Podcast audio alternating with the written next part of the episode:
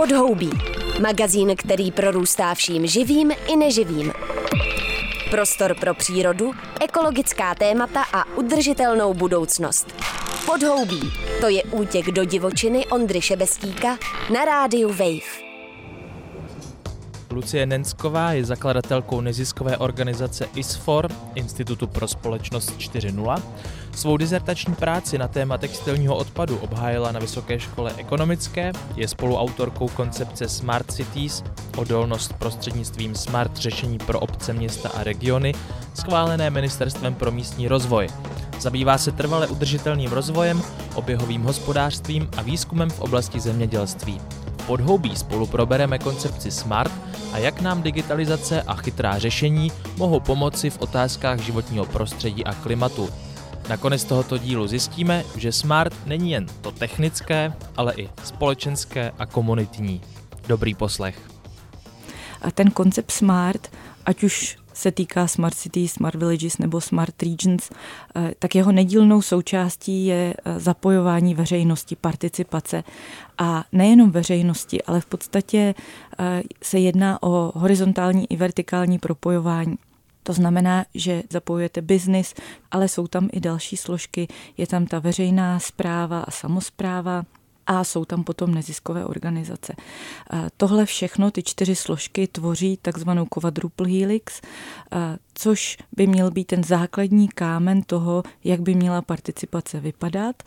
Ten model je skutečně teoretický, ale řekněme, že když se podíváme analyticky na to, co se děje na úrovni Evropské unie nebo jak vypadají strategické dokumenty Evropské komise, tak my už jsme svědky toho, že skutečně přecházíme, transformujeme z té spolupráce na úrovni quadruple helix do quintuple helix. Ta quintuple helix zahrnuje všechny ty čtyři složky, které jsem vyjmenovala a jejich nadmnožinou je, řekněme, to životní prostředí. Takže takže ta participace všech složek by měla vést k tomu, eh, že budeme nějakým aktivním způsobem prostřednictvím té participace dosahovat cílů eh, v rámci, řekněme, ochrany životního prostředí, ale dá se tam dosadit třeba i cílů v oblasti dosahování klimatické neutrality. Já do toho udělám takovou vsuvku. My jsme se už jednou potkali v roce 2018, když jsem natáčel reportáž o Swap Prague, eh, výměně oblečení v prostoru 39 a vy jste tam prezentovala tu svoji dizertačku.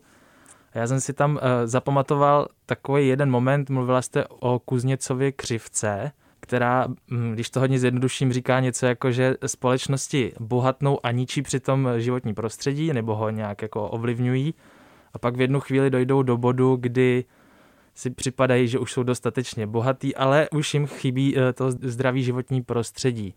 Eh, chtěl bych to jenom eh, nějak jako vlastně tohle vztáhnout k tomu konceptu quintuple helix, jestli to s tím nějak souvisí, že už se zahrnuje životní prostředí jako jeden eh, ze základních pilířů koncepcí pro veřejné samozprávy. Určitě souhlasím a zvláště v tom evropském prostředí jsme svědky toho, že jsou nastavovány cíle, environmentální cíle. A teď budu hodně upřímná, ale je to Nakonec je to pravda a ty cíle se ne vždycky zakládají na nějakých skutečně analytických výstupech. A ty cíle jsou, řekněme, určitým přáním, kam bychom se chtěli dostat. Je to třeba ten balíček Fit for 55 a my dneska nemáme analýzy k dispozici, které nám říkají a přesně do tohoto roku je třeba dosáhnout těch cílů, protože něco, a, ale velice často jsou ty cíle nastaveny tak, aby se dobře komunikovaly, aby to dobře znělo Fit for 55, že jo. A, ale zpátky k té kuznicové křivce.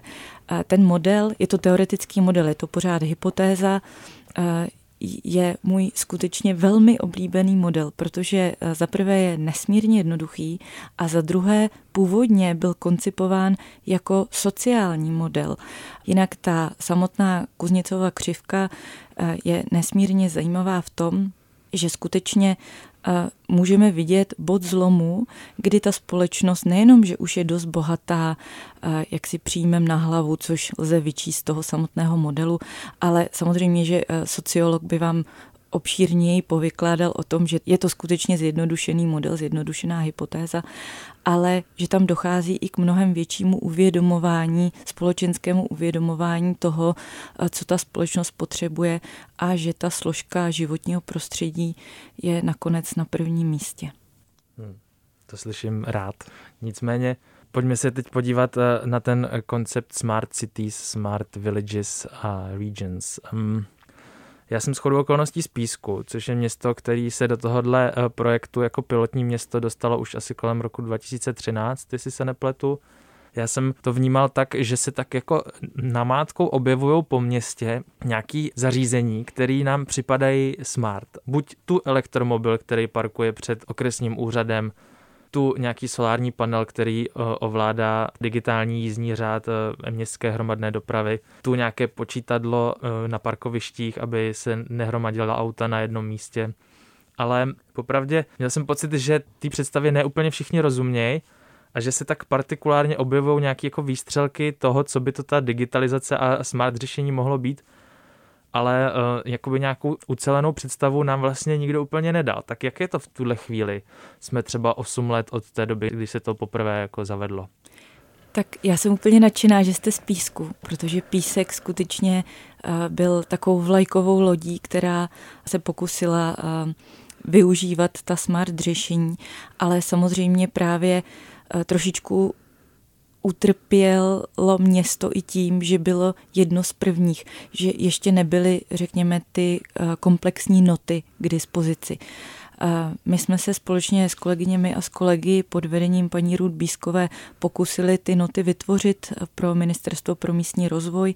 Pokusili jsme se přizpůsobit ten koncept Smart City, který původně vznikl pro města na 300 tisíc obyvatel, pro města s velmi specifickými problémy, často právě v oblasti dopravy nebo v oblasti řekněme, velké infrastruktury, tak jsme se pokusili přizpůsobit tomu českému prostředí, které je velmi specifické, protože Česká republika má velmi specifickou sídelní strukturu s velkým počtem malých obcí. A vynechali jsme to cities a začali jsme hovořit o konceptu smart, protože my máme několik málo cities a hodně villages ale vzhledem k té naší sídelní struktuře nám v tuto chvíli dává největší smysl orientovat se právě na ten regionální rozměr. Jinak ten koncept smart sám o sobě není pouze o dílčích technologických řešeních, ale je právě i o těch inovativních přístupech. V ideálním případě eh, by ta řešení měla být propojitelná, z větší části budou založená na digitalizaci, to je samozřejmě fakt. Nejsou to pouze elektromobily nebo nabíječky nebo elektronizovaná návěstidla a tak podobně, ale eh, skutečně se jedná o komplexní postupy řešení specifických problémů na úrovni municipalit, tak, aby se lidem dobře žilo, a to je vlastně to nejdůležitější, byť to zní strašně jednoduše, podívat se na celý ten koncept, řekněme, antropocentrickou optikou a zajistit kvalitní život pro občany na každém místě České republiky. Pro všechny z nás, bez ohledu na vzdělání, na věk a další případně demografická specifika.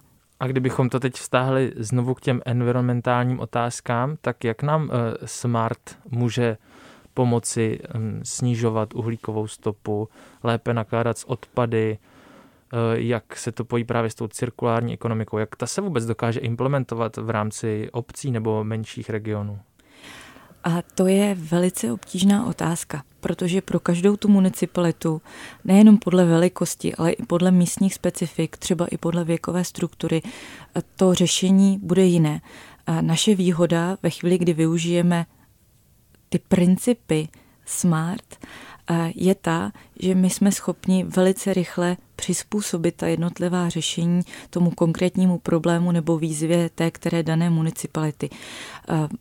Zní to teď trošku možná příliš teoreticky, ale řekněme, že pokud se podíváme do praxe, tak ne pro každé město pokud se teda zaměřím na problematiku nakládání s odpady, ne pro každé město nebo vesnici bude vhodný systém, kdy se platí za produkci odpadu na základě eh, skutečně vygenerovaného množství odpadu. Někde to funguje, někde to nikdy fungovat nebude.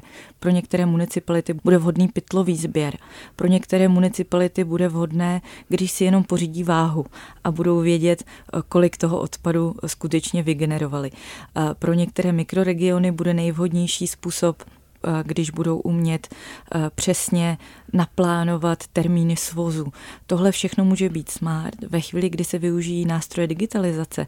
Eh, takže řekněme, ty smart nástroje, tak jak jsou viděny širokou veřejností. To bych klidně právě rozvedl, protože hm, pořád ještě jsem neslyšel, co to vlastně je, jako, že je to třeba sběr dat, je to digitalizace. Je to všechno. Je to v podstatě komplexní způsob využití dat. Velice často je to o využití velkých dat. Nejenom, že ta data umíte sbírat, což už kde kdo umí, ale umíte ta data následně využít pro policy making procesy. To je asi to nejdůležitější, to, co nám v tuhle chvíli chybí. Ve chvíli, kdy si obec pořídí váhu a bude přesně vědět, kolik odpadu se vygenerovalo, tak může poměrně významně ušetřit třeba v rámci obecního rozpočtu. Ale nechtěla bych se zastavit pouze u tady toho technicistního přístupu nakládání s odpady. A spíš bych se podívala třeba i na ty měkké nástroje, o kterých jsem mluvila, že se jim věnuju s velkou oblibou. To jsou ta inovativní řešení, ty inovativní přístupy. Velice často konkrétně u odpadů nebo řekněme u cirkulární ekonomiky mohou municipalitám velice pomoct právě způsoby, kdy eh, se více zaměří na prevenci. Plány odpadového hospodářství obcí a měst velice často tu prevenci obsahují, ale bohužel velice často pouze jedním, dvěma slovy a v praxi se toho moc neděje. Ty poslední, řekněme, dva, tři roky to hodně zlepšily. Budeme doufat, že se situace zlepší i po tom, co nám vstoupil v platnost nový strategický dokument na úrovni České republiky Cirkulární Česko 2040 ale ta prevence je skutečně klíčová a je to nezbytná součást těch smart nástrojů. Vy můžete měřit to, co se generuje, můžete analyzovat a na základě toho vytvářet nová řešení, jakým způsobem eh, se k produkci komunálního odpadu postavit, jestli budete mít pytlový sběr, jestli budete mít čárové kody, barevné pytle, nebo jaký budete mít systém odměňování, případně vybírání poplatků a tak dále ale ta prevence je skutečně zásadní a může být velmi komplexní a potom to řešení bude teprve smart. To komplexní preventivní řešení vypadá třeba tak, že využijete obecní majetek, eh, ve kterém eh, bude možné eh, pořádat třeba swapy, o kterých jsme se dneska bavili, ale město může třeba podpořit vznik šicí dílny. Třeba knihovny typicky Mohou to být knihovny, ale velice často municipality mají celou řadu nevyužitých prostor, které je možné, nebo jsou využity půl dne a druhý půl den už ne. A takže tohle by bylo skvělé napravit. A velice důležitý je ten aspekt toho vzdělávání. To nám hrozně chybí a zapojení všech těch aktérů. Zase se vracíme k té quadruple helix ve chvíli, kdy pozvete skutečně všechny, kdo v té obci nebo v tom městě žijí, dáte jim příležitost, aby participovali, může to skutečně přinést celou řadu benefitů. A takové řešení může být také smart, přestože není postaveno v první řadě na digitalizaci. Vždycky to musí jít ruku v ruce. Takže vy se i dostáváte k um, významné roli komunit. To Nepochybně. znamená možná i trochu je mm, rekonstruovat. Já mám pocit, že v Česku Eh, došlo k nějakému rozpadu komunit, ať už rodin nebo, nebo na všech možných úrovních. Připadá vám teda, že, že je teď třeba se na ty komunity znova podívat, zaměřit a skrze nějakou edukaci, anebo i komunitní prostor jim dodat možnost se vůbec scházet a interagovat. Určitě, vy jste teď přesně uhodil řebíček na hlavičku, protože to jsem možná zapomněla eh, trošku zdůraznit, nebo vlastně nebyl ještě prostor se na to tolik zaměřit, ale ten původní koncept Smart City nebo Smart Cities eh, se skutečně věnoval téměř výhradně infrastrukturním problémům. Dneska to moderní pojetí se opírá zejména o cíle udržitelného rozvoje, SDGs, které zahrnují všechny složky života. Zdaleka to není pouze, řekněme, technicistní přístup a my jsme promítli ten rozvoj všech těch měkkých oblastí i do toho našeho českého konceptu SMART. A právě z toho důvodu, aby nezůstalo stranou vzdělávání, rozvoj komunit, podpora občanského života, všechno to, co se velice často nespojuje s tím konceptem Smart City. Se Smart Villages už více, protože tam ta role těch komunit je mnohem větší, ale řekněme, že dneska ten moderní přístup, nebo pro ten moderní přístup je právě charakteristické i zapojení všech těchto oblastí, těch měkkých oblastí, včetně podpory komunitního života. Tak řekněme, že jsme v určitý spíš eh, počáteční fázi integrace téhleté myšlenky do naší společnosti. Co kdybychom to teď vzali z druhé strany a řekli si, jak by to vypadalo v tom ideálním případě, kdyby to bylo implementováno a kdyby tomu všichni rozuměli? Jak by to Česko fungovalo? No to je krásná otázka a myslím si, že to nejdůležitější, jak by to mělo fungovat, je to, aby aby ta spolupráce skutečně fungovala, jak už jsem říkala, horizontálně i vertikálně. To znamená úplně zjednodušeně, aby byli všichni ochotni spolupracovat se všemi a byli otevření té spolupráci. Pokud možno nevznikaly bariéry, které nemusí vznikat. A ve chvíli, pokud by se podařilo tu spolupráci maximálně podpořit a aktivizovat, tak vznik těch řešení těch nových řešení, jejich implementace do našeho běžného života by nepochybně byla mnohem jednodušší. Já bych ještě možná uvedla takový příklad. Dost často se zástupci municipalit až ohradí a řeknou, my ale nemůžeme řešit žádné smart, my potřebujeme postavit obchvat. A my jim říkáme, no ale to můžete, ale zamyslete se nad tím, když budete projektovat váš obchvat, abyste efektivně naložili s materiálem, se zeminou, abyste v obchvatu vybudovali třeba chráničky na vedení vysokorychlostního internetu, abyste použili takový povrch, který bude v vodě propustný a který nebude generovat hluk, a najednou vám z toho vznikne to skutečně smart řešení. Takže někdy stačí jenom otevřít oči, uši, mysl a ta řešení mohou vznikat a vůbec to neznamená, že mají vznikat, řekněme, zbytečnosti na hraní.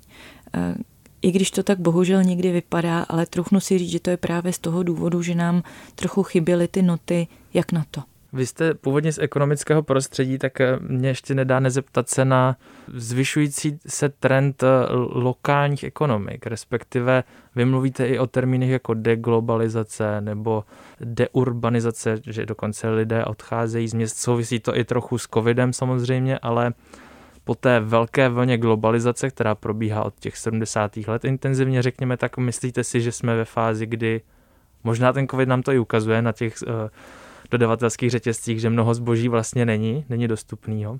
Jak ty ekonomiky zase lokalizovat? Je to teď vlastně jako dobrý nápad? Je to ta správná chvíle? Myslím, že nejdůležitější slovo, které jste nezmínil, které stojí ještě nad těmi, co jste jmenoval, je rezilience, což je často do češtiny překládaná jako odolnost, ale řekněme, že to je odolnost plus. Je to taková vylepšená odolnost taková zesílená odolnost. A součástí, nebo řekněme, že to je nadmnožina, a součástí je právě i lokální ekonomika, která nám má pomoct. Zase ten význam se hodně změnil e, tou postpandemickou, nebo bohužel ještě pořád pandemickou situací ale ta lokální ekonomika nám má v první řadě právě pomoci k té odolnosti nebo k té rezilienci. Já jsem určitě velký fanoušek lokální ekonomiky, na druhou stranu je to stejný jako se vším ostatním, ono se taky nic nesmí přehánět, protože ne vždycky eh, je to ku prospěchu, ale řekněme, že musíme jaksi zapojit ten selský rozum dost často má to smysl u potravin, má to smysl u oblečení, ale ne vždycky to má jednoznačně smysl. Takže lokální ekonomika určitě ano, ale také všeho s mírou. Mm, z toho pohledu e, životního prostředí nebo klimatu samozřejmě přicházíme o dovozy na velké vzdálenosti, to je určitě velká výhoda, ale teď třeba než jsem šel sem do studia, tak jsem si četl o tom, co se stalo na trhu se dřevem. To znamená, že byla um, kůrovcová kalamita, hodně dřeva se vykácelo, nebylo ho komu prodat, šlo hodně dolů a pak najednou začalo strmě stoupat a ukazuje se, že třeba to české hospodářství se dřevem nakládá tak, že ho jako surovinu prodává prostě do okolních zemí a pak se nám vrací jako hotové výrobky a s tím, že, že ta přidaná hodnota nezůstává u nás. Je třeba i tohle to, na co bychom se mohli zaměřit v rámci té lokalizace ekonomiky. Stoprocentně. Tohle není pouze otázka eh, podpory lokální ekonomiky, ale eh, hlavně kompletní změny toho, jakým způsobem my produkujeme. Eh, protože my se musíme zaměřit na produkci výrobku s vyšší přidanou hodnotou, což se nám v tuto chvíli zrovna moc nedaří. A, a ta pandemie covidu by nám v tom mohla hodně pomoct. Opět je to součást té rezilience. To je něco, co nám řekněme z toho národního pohledu, mm, co nás může hodně jaksi posunout, eh, nejenom na té příjmové stránce, ale řekněme kompletně změnit to paradigma, eh, kompletně změnit to, jak vypadá naše ekonomika. A je to součást i konceptu SMART, protože jaké řešení je chytré, Eh, rozhodně ne to, co jste jmenoval, že vyvezeme surovinu a přivezeme si za hodně peněz hotový výrobek s vyšší přidanou hodnotou. Takže určitě ano.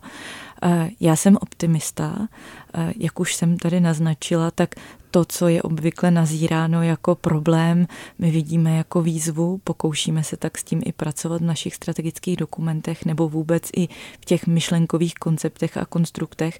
Eh, takže určitě ano, ta covidová pandemie nám v tomhle může pomoct. Vidíme to nejenom u dřeva, ale vidíme to hlavně u automotiv.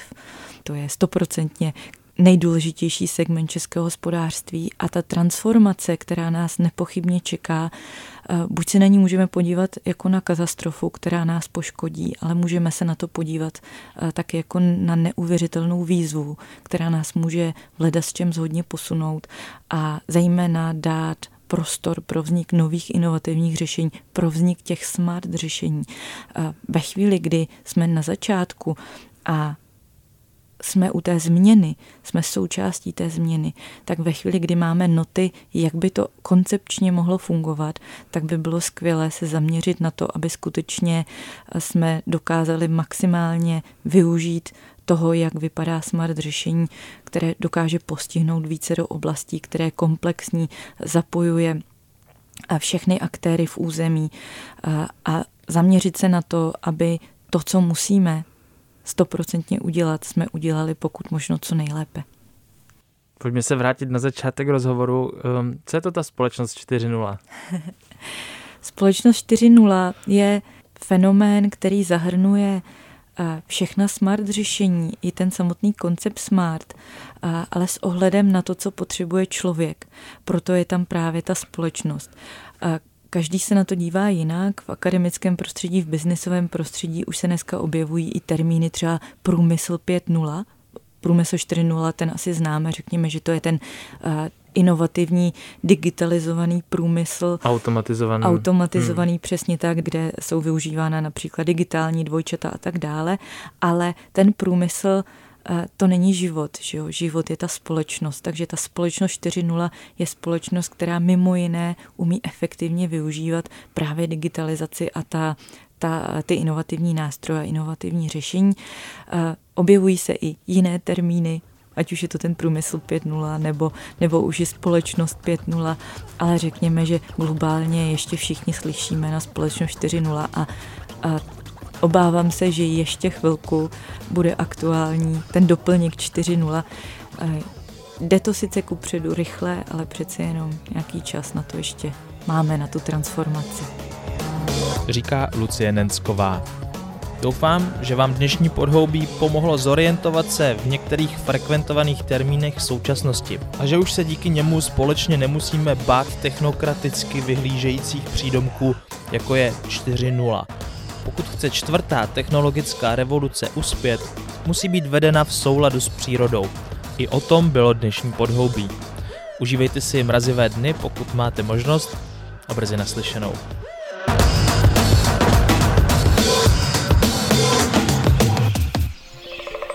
Chybí ti čerstvý vzduch a ptačí cvrlikání? Tak běž do lesa. Nebo si pusť podhoubí třeba uprostřed betonové džungle. Přihlas se k odběru podcastu na wave.cz lomeno podcasty a poslouchej podhoubí kdykoliv a kdekoliv.